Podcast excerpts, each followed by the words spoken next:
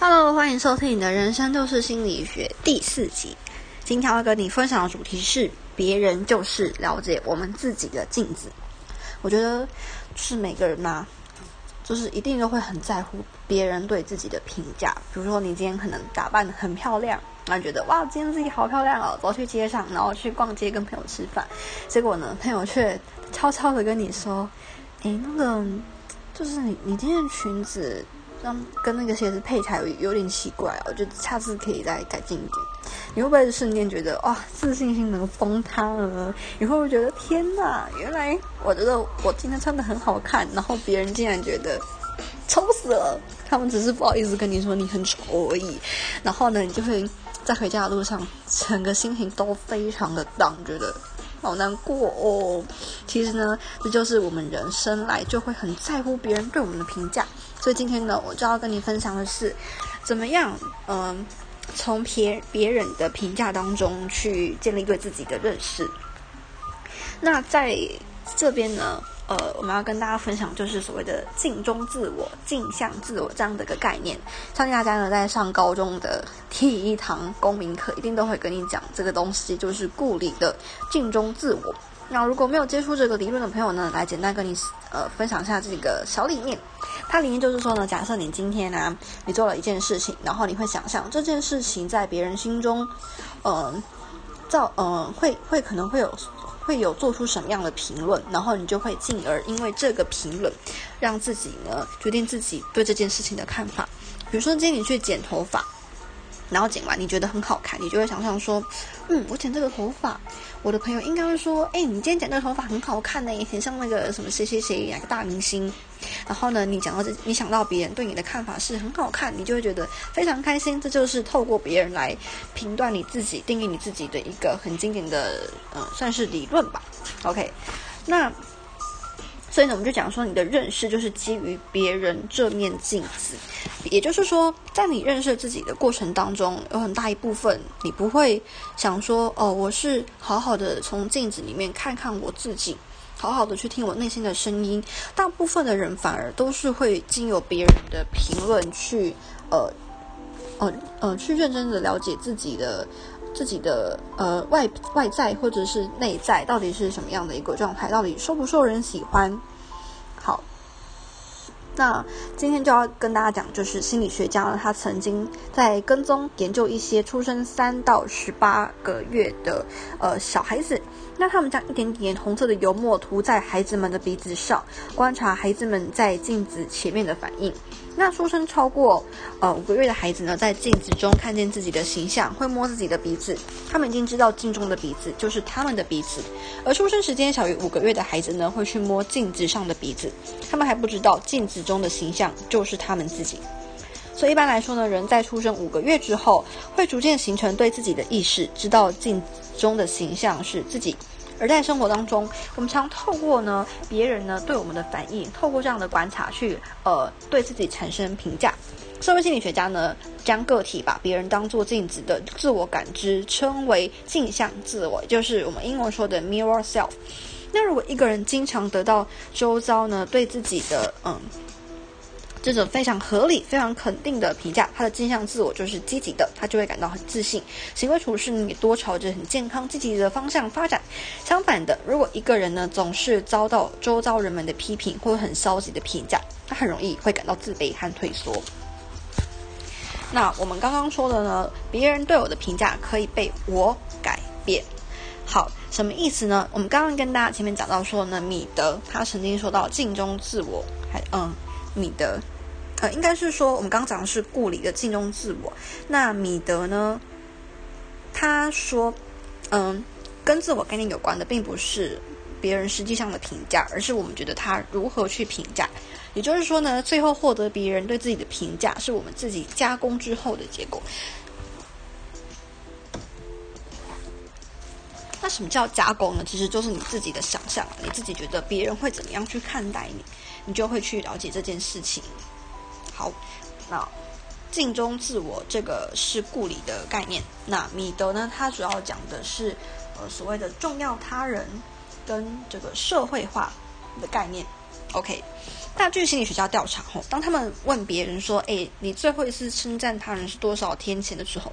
美国人会很典型回答是一天前，而日本人对此回答是四天前。所以呢，因为这样子，日本人到北美之后，通常会因为朋友间相互恭维感到很惊讶，并且如果告诉北美人他们的任务完成的很好，会比告诉他们做的不好更能使他们坚持。而日本人在失败时更能够坚持。一方面呢，这种西方国家常见的自我膨胀有助于培养乐观、积极和自信的心态，但如果是演变成盲目自大和自负，就会对身心健康不利。另一方面呢，如果我们是低估别人对自己的评价，就会使自己沮丧、遭受打击。所以呢，我们要有效的利用镜像自我，请别人对说呃对自己说出感受，并参考多面镜子，有效审核他人对自己的评价。那我们刚刚前面就有说嘛，呃，人一定都会很在乎别人的看法、别人的评价，就是根深蒂固了。所以呢，社会心理学的呃研究就表明说，人就是一种社会性动物啊。那我们又隶属不同的文化系统，每一种社会文化系统都有它固定的价值观和行为准则。那这些准则、这些标准，在不同人身上有不同的理解。但是呢，身处十种文化环境中的个体，会本能朝这个标准、这套规则去靠拢。别人的评价是一个无法忽略的捷径。因为他人的评价呢，都可以暗藏价值观的准则和痕迹，所以在乎别人的评价似乎变得很必须、很必要，潜移默化的融合为人类的一部分天性。有位高中生在日记中写道：“慢慢的长大，或许就是在乎别人评价的一个过程。是父母、朋友的评价，让我学会了该怎么样做，不该怎么样做。虽然有苦恼、有困惑，但这些评价都是鞭策我向前的动力，都是衡量我行为的准绳。”虽然已经过了一个呃评价沾沾自喜或者是闷闷不乐好几天的年纪，但是我依然很珍惜这些评价，特别是班导的评价。每次发作文时翻看后面的评价，就会让我很激动。正如著名的德国学者叔本华他说呢，绝大多数的人呢，对他人的所思所想都会给予主动的高度的重视，无论身处何种文化系统，他们都没有办法漠视他人的意见和评价，会把他人眼中的自我画像放大再放大。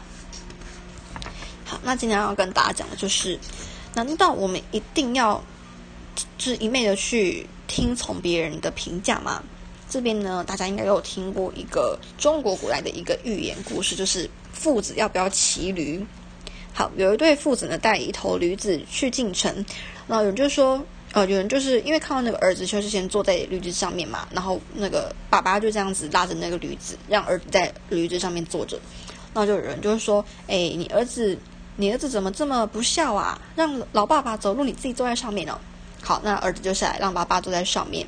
然后呢，接下来又有人刚刚说：“天哪，你怎么狠心让一个小孩子让他拉着你？真的是很、很、很糟糕诶，很糟糕的爸爸。”好，之后呢，他们想说：“好好好，算了算了，我们两个一起坐上去，我们我们父子一起坐上去这头驴子吧。”结果呢，又有人跟他说：“哦，你看看这两个人，这两个父子怎么那么狠呐？”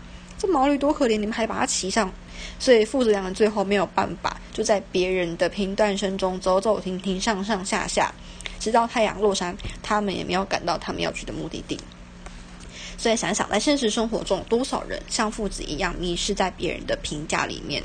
其实呢，我觉得在现代啊，所谓的别人的评价，不一定是别人指着你的鼻子告诉你，哦，你很漂亮，或者是你做的很糟糕。很多时候，我们在乎的是社交网站上面的那些赞数、那些 like、那些爱心。你会在乎说，你 po 这封这篇文章会不会有人看，或者是你 po 这篇文章赞数有几个？这样是不是也是一种对于别人的评价过多、过多嗯、过多重视吗？过多重视、过多的在意？所以呢，我们应该要去对他人的评价去保持独立的姿态。嗯。如果说你把别人的对你的评价当做是一种很重要的东西，你反而会迷失你真正的自我。呃，你会变成舍本逐末、本末倒置。其实我们最重要的就是应该要呃对他人评价保持独立清醒的状态。你应该要去思考别人对你之间做出指正，那你是不是应该要有反省自己，说好我可能哪里做的不好，加以改正。但是如果你今天面对的是一个毫无来头的，谩骂毫无来头的这种攻击，那你你觉得你反省过后，你觉得没有问题？那你还需要你还需要这么在意吗？这就像现在我们说，呃，YouTuber 或者是网红这样的生态，其实很蓬勃发展。很多人就会有所谓的酸民留言，酸民会攻击他们。那你说大部分人是酸民吗？有些可能真的是，我觉得为了你好，很喜欢你，所以提出一些嗯影片拍摄上面的建议。但有些不是，有些就是指着你的鼻子骂哦，你好丑，你这个妆化的好丑什么的，就是把你的做的努力贬低到很低很低，甚至是有时候是毫无头绪的这种谩骂攻击。那你是不是还要追寻着这些人的？呃，对你的评断，然后搞得自己心情很不好呢？我觉得这是现代人，特别是网红 YouTuber，他们很需要去做的一个功课，就是如何在对别人的评价当中保持一个独立的姿态。他不能被牵着鼻子走啊，他不能因为别人说哦你做的很差，你做的你这个很丑诶，你这个丑八怪，就可能要难过个好几天之类的。他也是得要站起来，因为我觉得呃有些酸民他就可能就只是。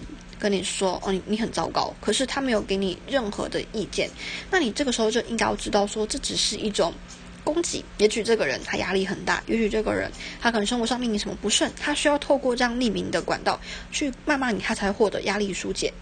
那既然你没有做错什么，我觉得就应该要坚持下去，而不是一昧的哦，就是因为别人的这些很糟糕、很尖锐的这些呃字语，就要放弃你自己，然后就会。让你自己越来越丧失自信心，我觉得这是很不值得的一件事情。所以我们说，很多的 YouTuber、很多的网红呢，到后来他其实就不在乎这些酸民了。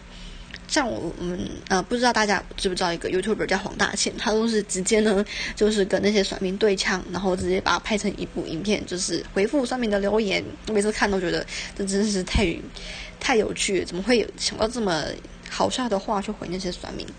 那这些网红呢？他们常常最后就是会对这些呃评价就是无关痛痒，他们会觉得算了，随便啦。